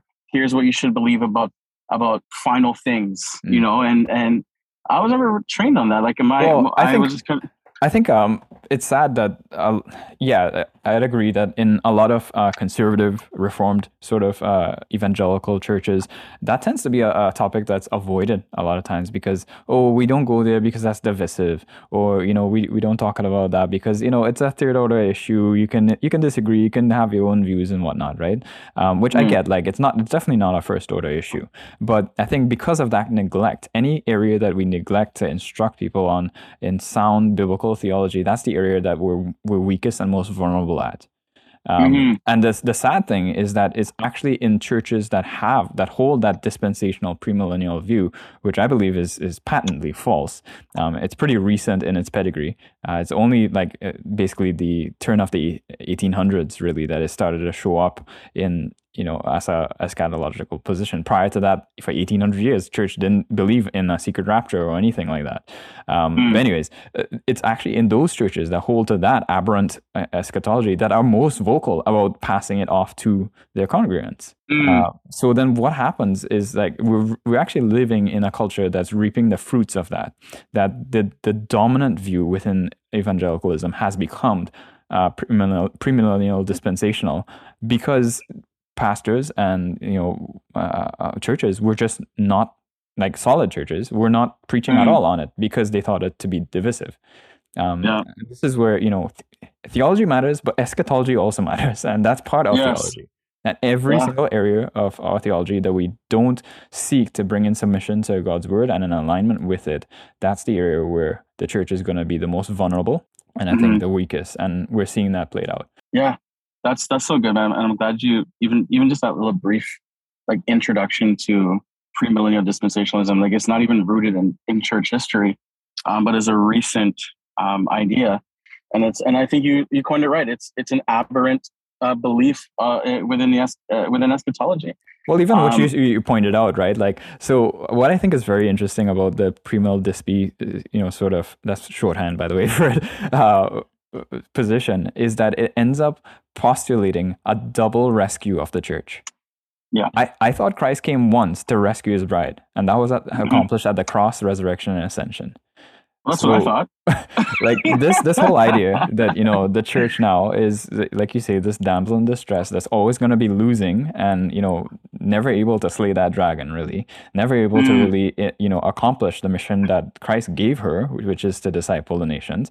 It it leads to inevitably the fact that well she's going to need to be rescued again. yeah, and that and that's true, and I believe that with with that in mind mm. it leads to a lot of spiritually impotent men, right? It, it really does. I mean, in fact, because this this so-called secret rapture that so many believe in this, like, like, like yes, there's there's many in the church that believe it, but I'm uh, today we're talking about men, and so I want to talk about men, mm. men who believe in this. And again, I, I, I don't want to say all men, I, I think that mm-hmm. would be unfair, but a lot of men who believe in premillennial dispensationalists uh, dispensationalism, um, who believe in the rapture, men already have a uh, uh, or can have a very passive nature, mm. right? And and and so in light of that, I feel that an undisciplined, unlearned, untrained guy who believes in dispensationalism, who is immature in his faith already, struggles with passivity, I feel like that particular flavor of eschatology feeds into, in a hmm. negative sense, his passivities. Because it's like, well, the world is going to hell in a handbasket anyways. It's it's mm-hmm. the world is ending. And why why polish the brass on a sinking ship? Why why rearrange the deck chairs, so to speak? Why be mm-hmm. involved when we can't do anything anyways? We're mm-hmm. just we're waiting for Christ to come to rescue us mm-hmm. uh, from this from this evil age. And they live to dwell in this kind of this this gnostic existence you know well, it's, it's out, a piet- this world it's a pietistic retreat yeah it, it's really what it is and so i do feel that that this type of eschatology uh, mm. specific in, in particular premillennial dispensationalism emasculates men it, mm. I, I, believe it, it i believe it does because it is a it is an eschatology that will kind of cause you to have a ball and chain it's going to have you to stay mm. at home to be unstained from the world to mm. not really be involved because really uh, I, I like just in some of my readings and even some conversation and, and, and, like different things I listen to, you know, you, you hear of people saying, well, you know, those darn uh, post millennials are trying to change the world. And don't they know that the world has to be, get better, uh, worse in order for Christ to come? And how dare they mm. try to slow the process down? And it's like, wait a second. What, what like what is that? Are, I thought we were supposed to reject evil. I thought we were supposed to, you know, push back. You know, mm. like what what is this? We're we're supposed to be the ones on the offensive, not the defensive. Right. Right. Yeah, we're, we're the, we're like, we're, I mean, that's what, what Christ says in Matthew 16, I think, right? That the gates of hell won't prevail against his church. Gates are defensive. That means that the church is implied to be on the offensive. Uh, and I think, like, you know, what you're saying is bang on in the sense that, like, you know, that sort of a uh, uh, eschatological framework. It even though there are the blessed inconsistencies right i think it is inconsistent that there are some um, faithful christians love the lord love you know his word love the gospel who will be very urgent in you know trying to to win people to christ and you know for missions and so on like we're not at all discounting the fact that there are you know people who hold to a premillennial uh, eschatology who work actually very hard for the kingdom um, with mm. a, a, sense of urgency. And in a sense like their their eschatological disposition brings that urgency because it could be at any moment return of christ. Um, they're like okay we need to do all, all our best to get as many people saved. Um, it, but the analogy though is that this the ship is sinking and we need to get them into the life, ro- life raft out of the ship Right? Mm. So there's still not a whole lot of impetus to to do anything to help rescue the ship. Really, the ship is going to go down anyways, right? Um, mm. And I think the disposition that it leaves, it doesn't leave men with an attitude of "Let's go take that hill, boys." Like It Yeah, leaves them yeah. instead either with like you what you're describing the pietistic retreat of like okay well my job then is just to to keep myself unstained from from the world and just wait until I get beamed up out of here and to try to take as many people as we can out of here right it's, it's kind Yeah. of escapist and it's retreatist and Yeah. it typically is not a, a, a theology that leads to a lot of um, motivation towards okay there's these hills we need to take that we need to storm those gates yeah we need to storm those gates Yeah, yeah, we, we we need we definitely need more men who are like, Mm. yeah, let's storm those gates. Let's let's let's take up arms. Let's you know what I mean. Let's let's let's let's go take dominion, like we Mm. talked about earlier in the first point. Yo You know, and that, let's go that's let, let's go be image bearers of God. Let's go do that. And that that's the kind of thing that that men respond to. There's something in every guy that wants to do that. We want to we want to conquer something. We want to conquest. We, we yearn for dominion right? Yeah. and like if you have an eschatological outlook that doesn't that, that believes that there's no way you can have dominion so why bother try? It, it, Mm. it like you said it doesn't it, it emasculates men like and they're gonna end up like they, that energy has to go somewhere. I think like you know not to blame um e- eschatology uh, give eschatology all the blame for like men's passivity but it's something that can feed into it right um Yeah. like look at like the epidemic that we have of young men who are just obsessed about video games and what's what's Mm. the usual types of games that they're playing is that they want to conquer something whether if it's Yep. battlefield or you know call of duty or whatever it is they're trying to win Yeah. some epic battle they want something to fight they want something it's a something to counterfeit it's a counterfeit dominion right They're- and they're conquering something right and it and it kind of in a in a and it's not a lasting way but they're kind of Mhm. trying to fill that that that that glass or reservoir that that's in them that needs to take dominion that need that has this Mhm. drive to to dominate to defeat Mhm. um because because as as image bearers like we Yeah. and especially as, as christians like yes we serve the ultimate dragon slayer right Mm.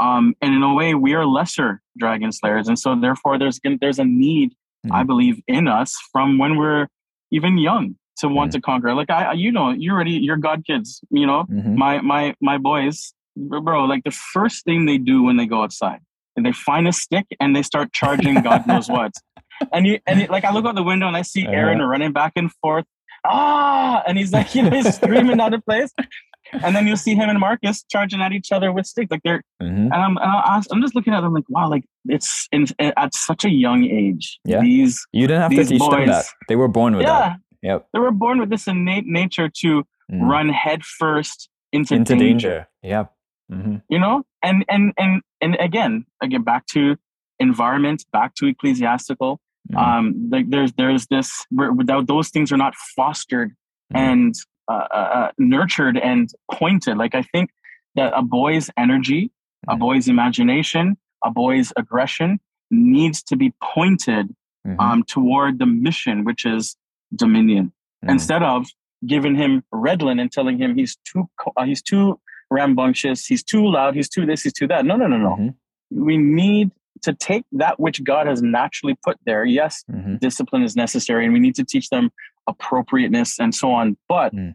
at the end of the day though that that that god-given aggression that energy um that that that um desire to be in the face of danger um all that needs to be pointed um and and in particular at the mission that god has given each and every single one of us Mm. um and that includes offering those boys even at a young age you know that that yes at the cross yeah christ's bru- uh, heel was bruised but christ crushed the, the head of the serpent he slayed the dragon Mm. right and that one day about how the word says that he will he will he must stand here and rule until he's made all of his men- enemies to be under his feet right Mm. and then he'll then at that point hand the kingdom over to the father and I Mm. said, and we get to be a part of that. We God has called us to be a part of this by Mm. helping to expand the kingdom rule and reign of Christ, to, to, to declare his lordship over every sphere. I mean, that's what Colossians 1, right? Mm. Yeah. Or the thrones or powers or dominions, visible, invisible. Mm. He is the head of it all. It's for Christ, through Christ, by Christ. It's it's all there. And and so like Mm. Yeah. just giving giving the boys this way of thinking, uh man, like it's so it's so funny to see them. Like when I came home, like one day during family worship, I I was sharing with them. I said, "Boys, and and the girls as well. It was all it was that family worship, uh, and it's talking to them about how even they now are part of the covenant of works, right? The, Mm. the, the first covenant that God even made with Adam, the work. And I said, like, as kids, I said, you know what your covenant to work is right now? Is, is, is, is particular to your context. I said, you have the covenant to work through school, through, through uh, your house chores. And I said, you also have a ministry according to what Paul says in, in Ephesians 6. Children, obey your parents. I said, you have the ministry of learning and Mm. obedience, right? So I said, you not only have uh, your own contextual, you know, uh, dominion mandate to Mm. to bring order to chaos, whether it be to a math equation Mm. or to your bedroom, but also you have a ministry towards your parents too, for uh, and that's of, of obedience and learning, Mm. um, and and just giving them this perspective. And I, I'm telling you, I've seen such a a, a, a- shift and a transformation, even in Marcus, who Mm. who, seems to be so like introverted at times. He's shy, whatever. But Mhm. now that he's this young man who has a vision, a Mm. biblical vision, even for his age, he can run with because he knows I'm running Mm. to, to to honor God in this. Right? Even Jen tells me throughout the day, like I've seen such a growth in in, in Marcus and Bro, especially him. I've seen you know? that. Like Marcus has totally changed um, Yeah. from the shy little boy to yeah. Now he's he's coming into becoming a man. You know, still a boy, yeah. but you know uh, that that's really cool to see. Sorry, I just wanted to, to to like put in one other thing on the eschatology thing um, Mm. as well. I think like sometimes people think of eschatology only as having to do with that final day, that last thing. Like la- yes, it, it Mm. does mean the study of last things, but inevitably it involves all of history because uh, eschatology deals with how do we envision that we get to that last day every orthodox christian um, affirms uh, the same thing about those those last days that you know christ is coming back and he's going to establish his kingdom and reign forever and like usher in the eternal state and that there's going to be the general resurrection of both the just and the unjust like those those are are, are core core things that you have to you know affirm to be a Christian, uh, Orthodox one, anyways. Um, Mm. But your vision of uh, your your theology of eschatology determines what how how do you think we get there? Like, what's the process towards that? So, by Mm. definition, eschatology now sets your expectations and also sets how you live for the future. Because if you believe that we get there by, you know, the church keeps going is is is doomed to keep going down and down and down, and then Christ comes back at the last moment and just nukes the place. Mhm. that doesn't really set you up to say, okay, well then how should I plan in light of that? Because well Mhm. then I should probably get a bunker, right? Um, whereas if you have an eschatology that kind of tells you, okay, well actually no, this narrative leads towards gospel progress. Then Mhm. now that sets you up to think, okay, well I need to plan generationally because potentially it could be like centuries, maybe I don't know. But I need to set up my kids well. I need to set up my grandkids well. I need to set up my great great Mm. great grandkids well um, Mm. for inheritance. Now you've got motivation towards leaving a legacy and an inheritance and thinking long term. That also affects, I think, how churches plan. A lot of modern Yeah. churches are just in the moment. Yeah, and I think that's even reflected in how we build our buildings. You know, back in the day, in the Puritan age uh, and and even earlier, they built mm, churches out of materials that would stand the test of time. That's why a lot of them are still standing today. the way we build our Mm. churches today, like uh, you know, a gust could could blow them away. Um, Mhm. or, or they could be repurposed for something else. That's another way that I think we be, betray our eschatology in our church buildings, even that you Yeah. build it in such a way that oh well, just in case things go bad, we could sell it to some you know wholesaler or whatever, and they can turn it into a warehouse, Yeah. Right? Whereas Yeah. old churches were built in such a way that no, there was a definite purpose this building was made for because we expect this to stand for centuries and only be used as that.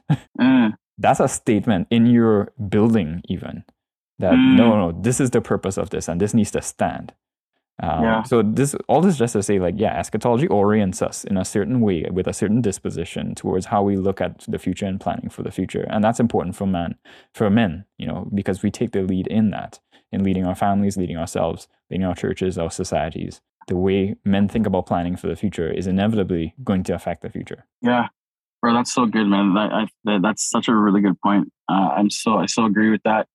Um, one of the, one of the things that I read from actually Andrew Sandlin, uh, he says he Mhm. says that um, our eschatology starts and is informed through our protology. Protology is just essentially what we believe about uh, the beginning, um, Mhm. creation, etc.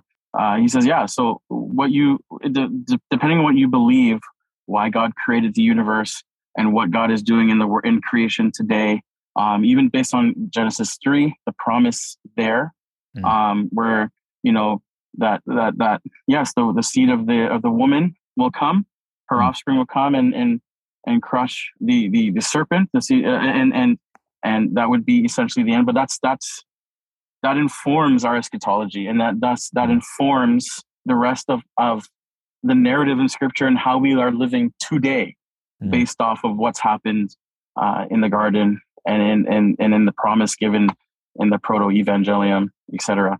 So, mm. anyways, I, am just overall, I'm just I'm agreeing with you. Like, I think it's really good. It, it's it's it's so important for us to have a better understanding to go and get be, get informed, read some good books, listen to some good podcasts, mm-hmm. um, find find someone and and listen. Uh, in fact, I, I, I believe you have something coming on the pipeline soon for uh, a, a podcast on eschatology. But you've written some fantastic articles that will help young men and young women to to be informed. Just in, in, in talking about Matthew twenty four Mm. Those are so helpful, guys. If you're listening to this after this podcast, go and find those articles. It's on Theotivity. Go go read them. Uh, they they will help you understand mm. uh, a little bit more than what you we might right now. Yeah. Anyways, that's yeah. that's kind of my take on this. But what what would? Sorry, you go ahead. Go ahead. No, thanks for the plug. Um, yeah, definitely check out those articles. And yes, I do have uh, plans to do. Uh, I think I'll probably do actually as a video, um, a, a vlogcast just so I can have slides and stuff up to help people because uh, I want people to see from scriptures themselves, you know, what um, what is compelling about this particular eschatological view, but also would in- encourage people to look at other, um, w- you know, uh, theologians and and ways of looking at it. Because for me, like growing up, um, I grew up in a very dispensational sort of church where that was all I knew. I thought that was just how it was, right? That was that was the air that, so to speak, that we broke we, we read, right? Um, right.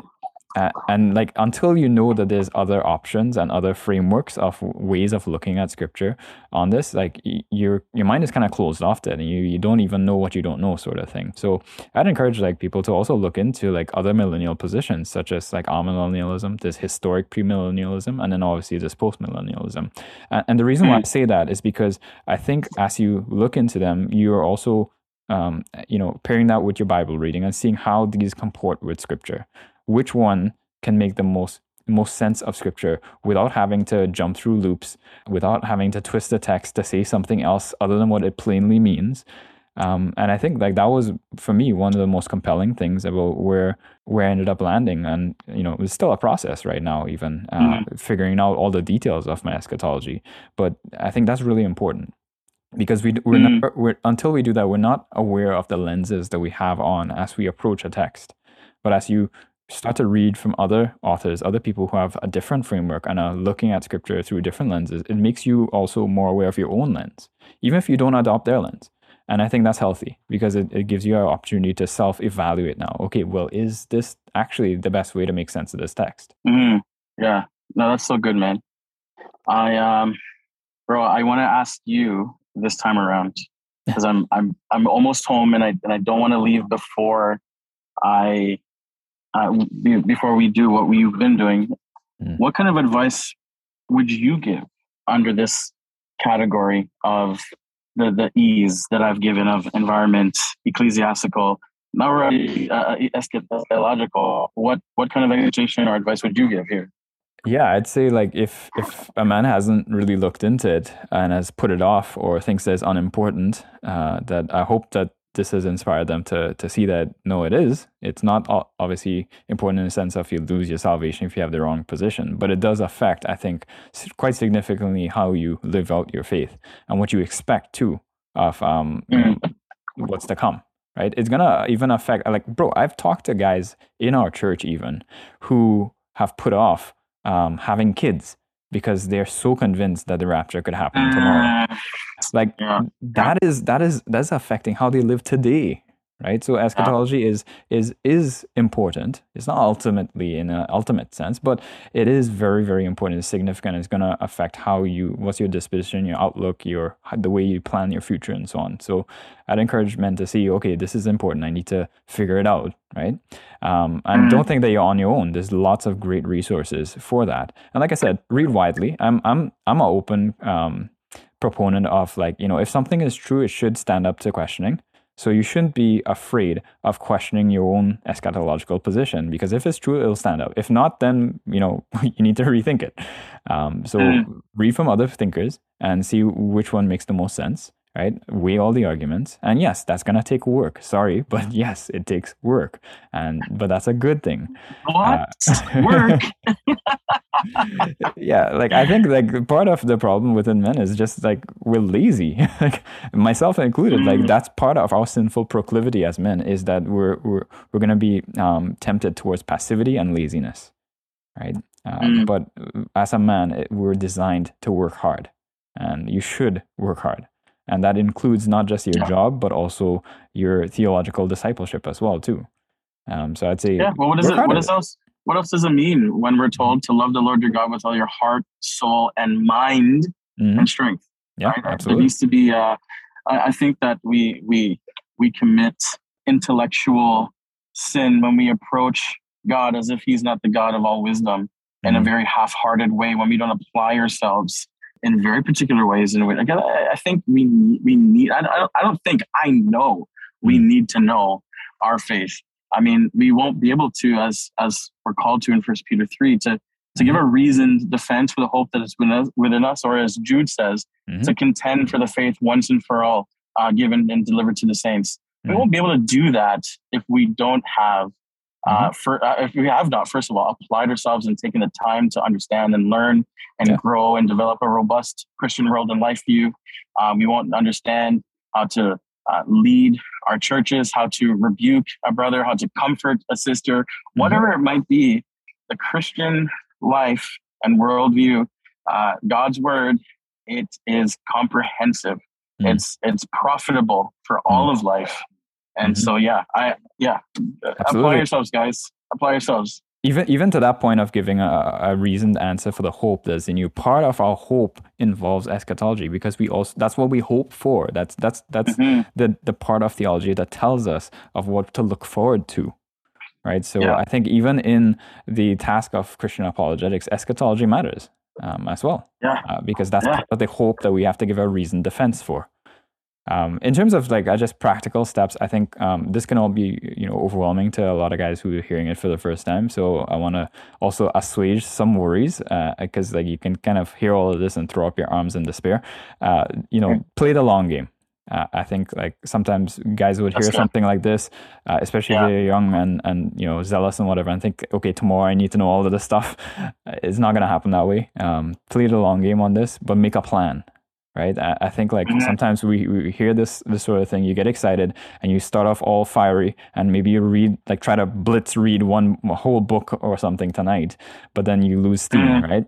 I think you need to play yeah. the long game and have a plan. Be like, okay, for this year I want to read these books and this is how I'm going to divide that o- over this year, right? And like put it in your calendar and just have a, a, time that's like, okay, this is my time where I'm reading, right? And you'll be surprised yeah. how much you how much reading you'll actually get done. Even if you start off with, let's say, an hour or two a week. I'm not even talking about mm. a day. But if you did mm. that, like you would you go through quite a bit of books within a year. And that's that's doable yeah. for a lot of guys.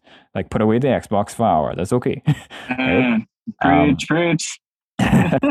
so I think like just giving really tangible, practical, and achievable goals is is helpful for guys because uh, until we do that, it can seem like too much of an insurmountable task, right? So I think take it one step at a time.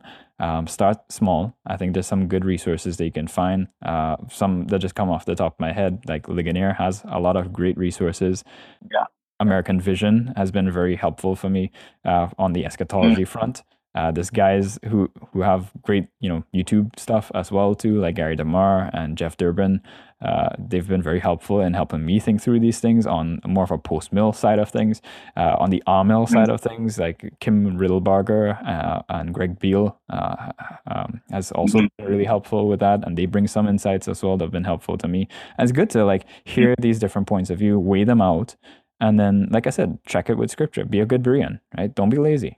Don't just like believe like what the guy on the tv is saying right? Because I, honestly i think like a lot of uh, folks who buy into the dispensational system is because of that. They're just trusting what the guy on the tv whether it be john hagee or you know Tim LaHaye or whatever, uh, to, to tell them what the text means.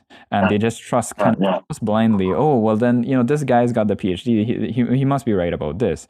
Meanwhile, when I ask them, like, personally, okay, you show me from the text how you get there, they don't know, right?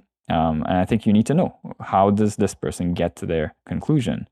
Um, that's yeah. part of, of it. And I think it'll be self self evident. Like I said, if it's true, it'll stand up to questioning. But yeah, just good encouragement there is just start somewhere, take a long view, practical steps, check out some of those resources. Uh, there's more resources on the site, and yeah, that's what that's wise, bro. That's that's wisdom right there, man. I I, I agree. One thing I'll add because uh, I don't think there's. I mean, there's probably more you could add, but I don't think to this particular list you gave. I I, I think it's it's good.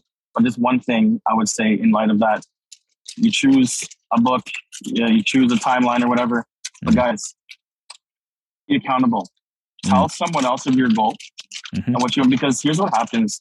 It's so easy to promise yourself the world but if you're the one that has to deliver then you're okay with disappointing yourself and letting yourself down right? Mm because we're, we're, we're prone to give ourselves excuses in the past and excuses and whatnot. So uh, i would say it, it, just find one of your boys and just say hey like this is my goal Mm. Um, can you keep me accountable? You know, check on me in a month, see where I am with this book. Mm. Just just do that, uh, and, yeah. and and and you'll see. Uh, I think that's so important just to be, and even ask somebody, hey, are you reading something right now? Do you want to mm. read along with me, or whatever the case is? I think that's that's helpful too.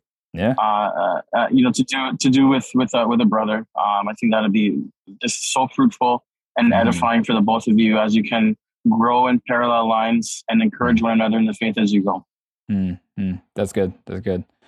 Well, I think that's a, you know probably a good time to wrap up on on this long mega episode. People must be yeah, wondering, man, where he driving to? this man driving to Florida. Dude, that's that's legit traffic, bro. It's traffic. I'm telling you. Oh man. But yeah. no, man, it, has been fun, bro. Thank you so much mm. for having me. Actually, actually, I've, I've, I've, I've one more thing. To, I have one more thing to, to add to this, yeah. just on the topic of weak men and just like how to not be a weak man, basically. I think like we've talked a lot about just the, the, the importance of intellectual discipleship and those sorts of things, but um, I don't think there's going to be any progress in like true progress in the faith and like uh, without also sanctification in our purity as well too as men. Um, mm, yes. I think that's that's huge. There's a lot of guys who um, are just not they're not continent. Like they're not able to master their own body and their own desires and passions and stuff right? And you can't it, just doesn't work right? Like if if you're if you're trying to you know grow as a man uh, and and as a godly man particularly yes obviously all the intellectual stuff uh, and studying and all those things they, they matter a lot too but it has to go hand in hand with us developing um, self-control like with our own bodies. Mm-hmm. And I'll let you know yeah. you guys fill in the blank on that. You know what I'm talking about, right? But uh, that that's really important too. Uh, yeah, and I think that's a source of war of a lot of the weakness of men. Uh, because if you mm-hmm. think about it this way, right, like that gives ammunition to the enemy, right? That mm. you know, if you're a guy that that can't control your own urges, right? like if if let's say if even you were to um, achieve some level of leadership on whatever, and then that was to come out, what would that do to your your ministry and your reputation and stuff? And we've seen that happen, right? Yeah, um, yeah. So I think that has to be paired together as well. It's just the call to, yeah. to personal holiness tied together with all these other things that we talked about. Yeah, that's good, man. I think that's such a good point, and I'm, I'm glad you brought that up because uh, that that would be. I mean, it'd be a shame to miss out on that, but um, you know, as Paul Washer said, he's like, if you, as a man, have not even been able to master self control, mm. and you're just that you're still looking at porn and you're whatever doing things like, you know what? He says you haven't even, you know, reached the first rung of mm. Christianity. You know, it's a very it's something that goes along with immature Christianity. Mm. You know, um, it's a sign of immaturity and and adolescence, uh, spiritual uh, laziness, um, and whatnot. So yeah, that's that's good, man. That's that's good. I appreciate you bringing that up. Yeah, I mean that could be a whole other uh, episode, but which maybe we'll do that. yeah, I think that's also another pressing issue for men. But yeah, mm-hmm. yeah, mm-hmm. yeah, no, for sure. This is good. Cool. All right, man. Well, drive safe the rest of the day. yeah, I'm almost home, so yeah, yeah. yeah. Thanks for listening to the Theotivity podcast. If you found this content helpful or edifying, please leave a review on Apple, Google, Spotify, or wherever you listen to your podcasts. Also, follow us on social media and consider sharing this episode to help Theotivity reach others as well. Check out theotivity.com for resources, info on how to support, and subscribe to our monthly newsletter to stay up to date on all the latest content. Until next time, live and create to the glory of God.